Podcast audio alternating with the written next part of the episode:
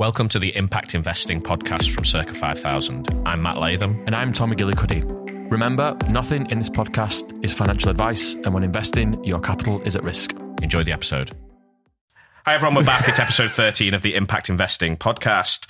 Um, we had a question a couple of weeks ago about will Liz Truss make me rich? And uh, some events have happened over the last few days um, with the mini budget that wasn't so mini. Um, and we're going to take a look at what's happened and the outlook from here for you as an impact investor. But before I ask Tom what's happened, um, just a reminder that you can get in touch at podcast at circa5000.com. Um, and we'd love it if you leave us a review as long as it's positive and also share and subscribe to the podcast. So, Tom, what's happened? Oh, so uh, our fearless leader, Liz and Kwasi, uh, the Chancellor, they announced their mini maxi budget, um, which caused which has caused a bit of a reaction, should we say? So within that, they've basically announced a uh, an additional 300 billion, effectively in in, in spending and increased debt, um, which will partially go towards um, capping energy energy bills, but also goes towards tax cuts for uh, the wealthiest predominantly aimed at the wealthiest people, the highest earners, over 150,000 a year. There's there's some tax cuts a, a little bit um, lower down the, the salary spectrum, but the people that benefit the most are the, are the upper band. And uh, as a reaction to that, the uh, the financial markets have, have punished uh, the UK government and the UK by uh, tanking the pound, expressed against the dollar. So the value of a of a pound at, at one point went down to about uh, um, 103, 104 in early trading on Monday morning. So yeah. we're recording this on Tuesday. So when it gets released on Thursday, a lot could have happened. Yeah, we should time. say this is it's Tuesday, about ten o'clock on Tuesday morning. yeah. Um, so this will be released at some point on Thursday. Yeah. Um, so we're if, still in the eye of the, uh, the storm of the reaction. Yeah. Um, yeah. and so the so the, the, the pound crashed to almost like a, a lowest of all time uh, number expressed against the dollar. And it's also down against the other currencies as well. It's not just the dollar, but we'll come on to that kind of relationship a little bit a little bit later.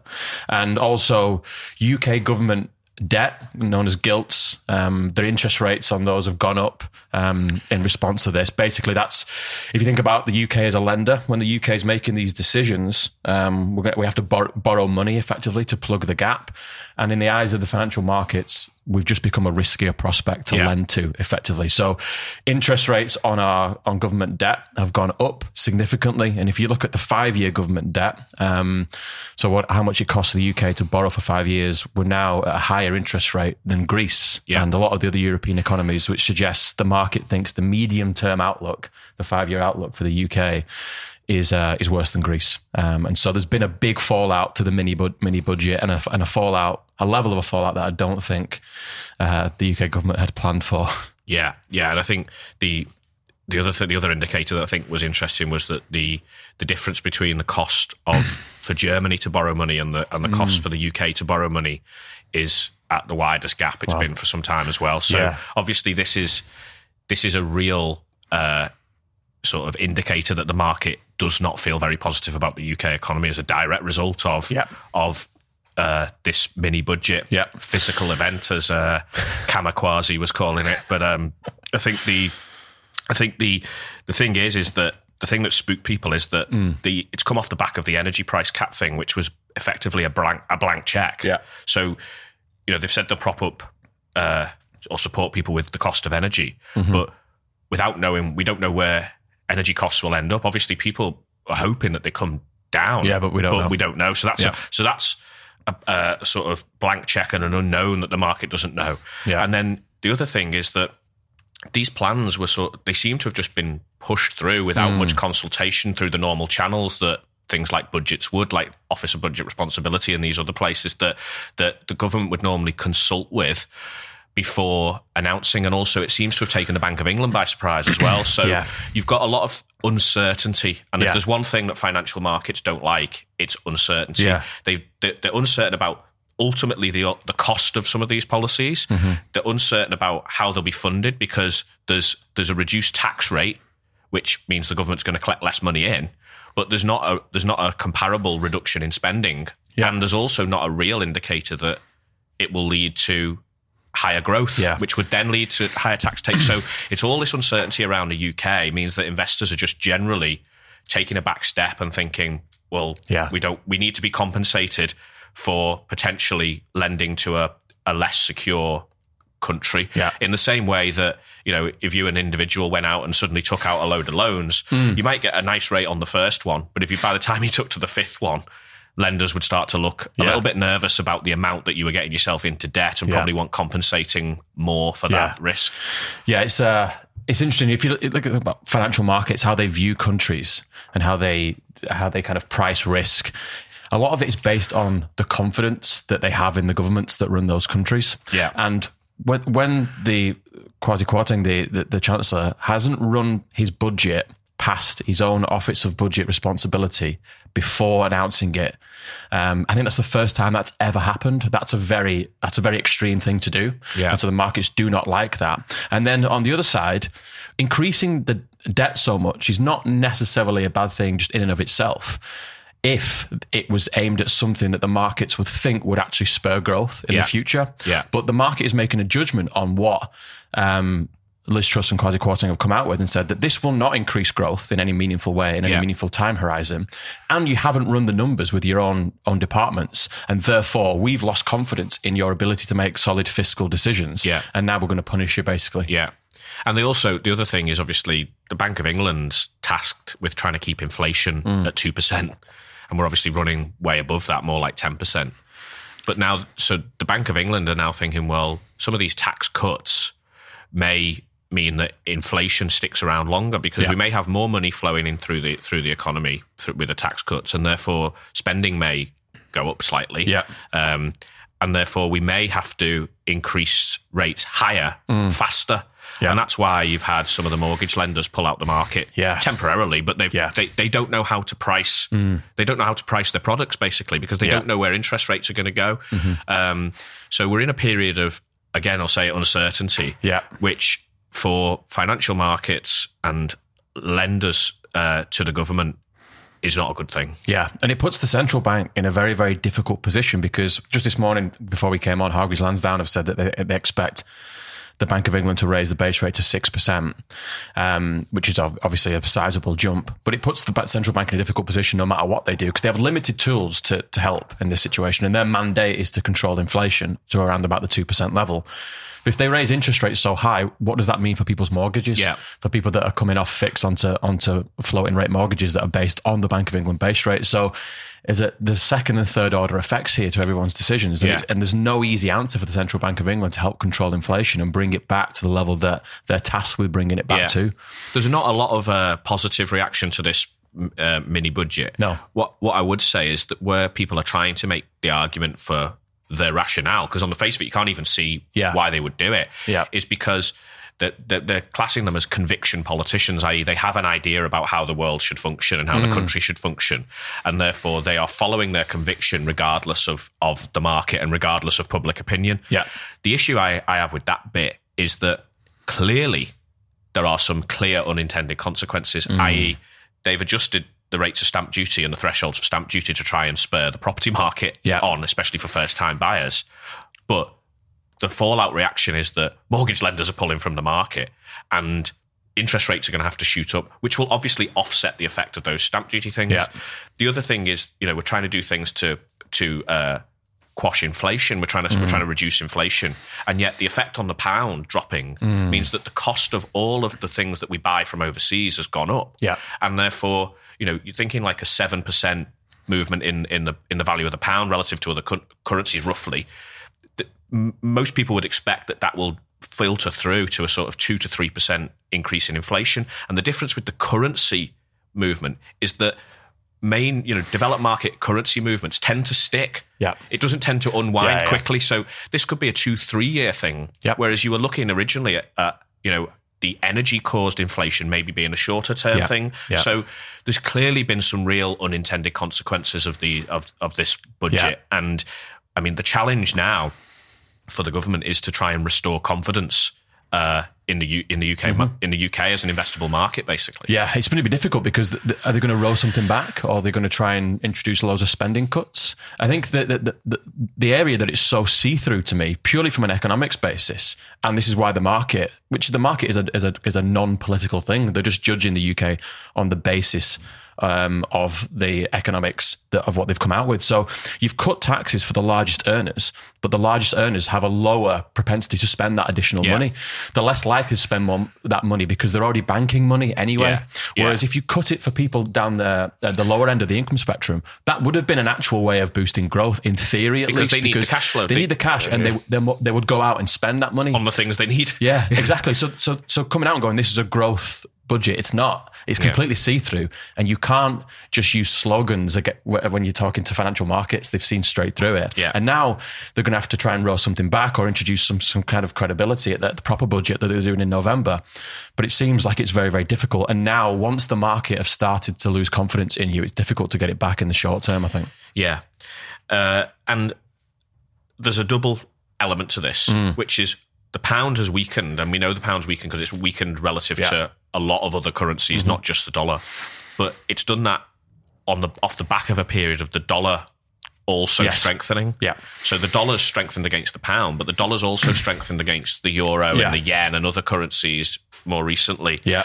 Um, so it's been a bit of a a bit of a double hit, really. Yeah, yeah, and, and generally when the when the world is uncertain, the dollar rallies anyway. Yeah. because it's the you know it's the world reserve currency. It's the, it's the currency that all central banks hold, basically. Yeah. Um, that i.e., it's like the they're seen as like the safest currency. Was another way of thinking about it.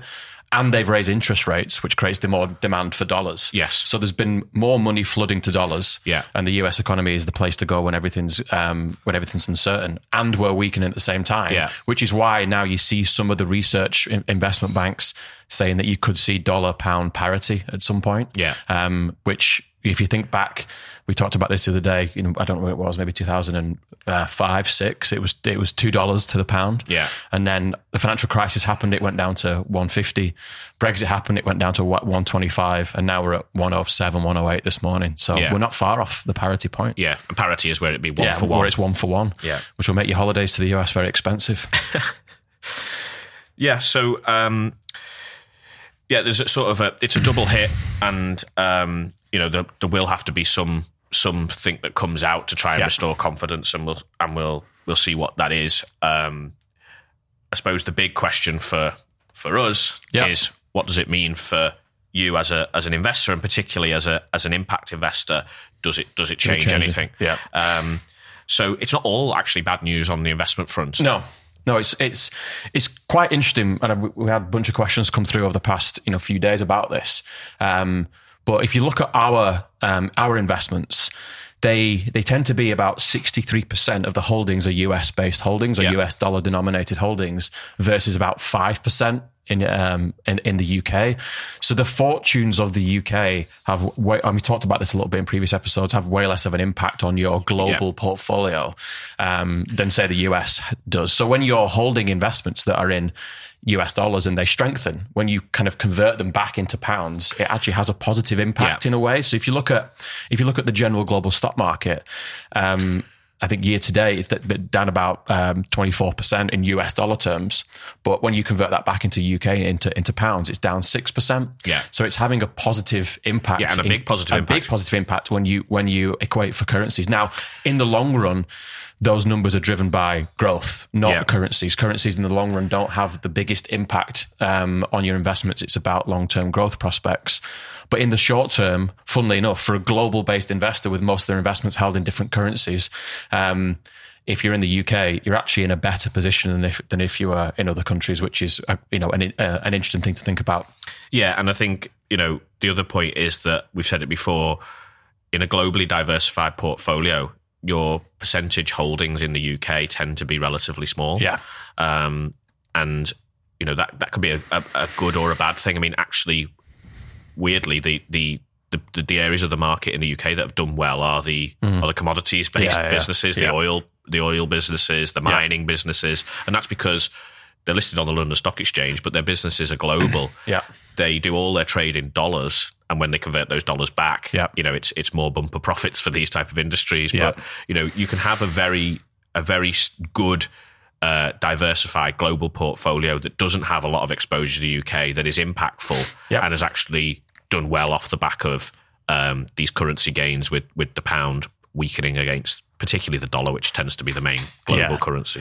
And it comes back to, you know, some of the core things that we always, always talk about when you think about your investments, which is that number one thing is being diversified. So not having your having your exposure um, all in the UK or all in your local market or whatever is to build a globally diversified portfolio where you're not at the fortunes of any one single market, single sector, single single country. Yeah. And more importantly, or equally as importantly, is to continue to think long term. Yeah. And think about building your your portfolio f- position for the mega long term picture, which is what impact investing is all about. Yeah. So stay diversified and stay thinking exceptionally long term. It's important to understand these these things that are happening in the in the UK specifically for people that live here because it is your economy and it is your future.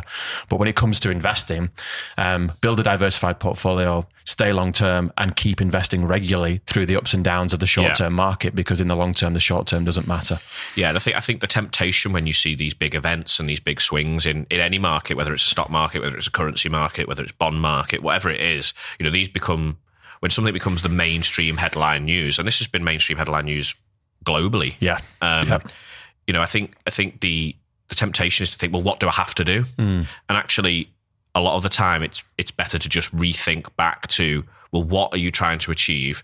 What are you trying to, you know, what is your time horizon? And if it's long term, then your best option is just to stick with that long term plan. You you know, the temptation might be to start trying to trade some some way trade the currencies. The trouble is with that is you don't know which way they're going to go. Number Yeah. one, Yeah. and number two is, as you said, the long term driver of returns in stocks and shares Yeah. is economic growth. Yeah. and and ultimately take it back another step.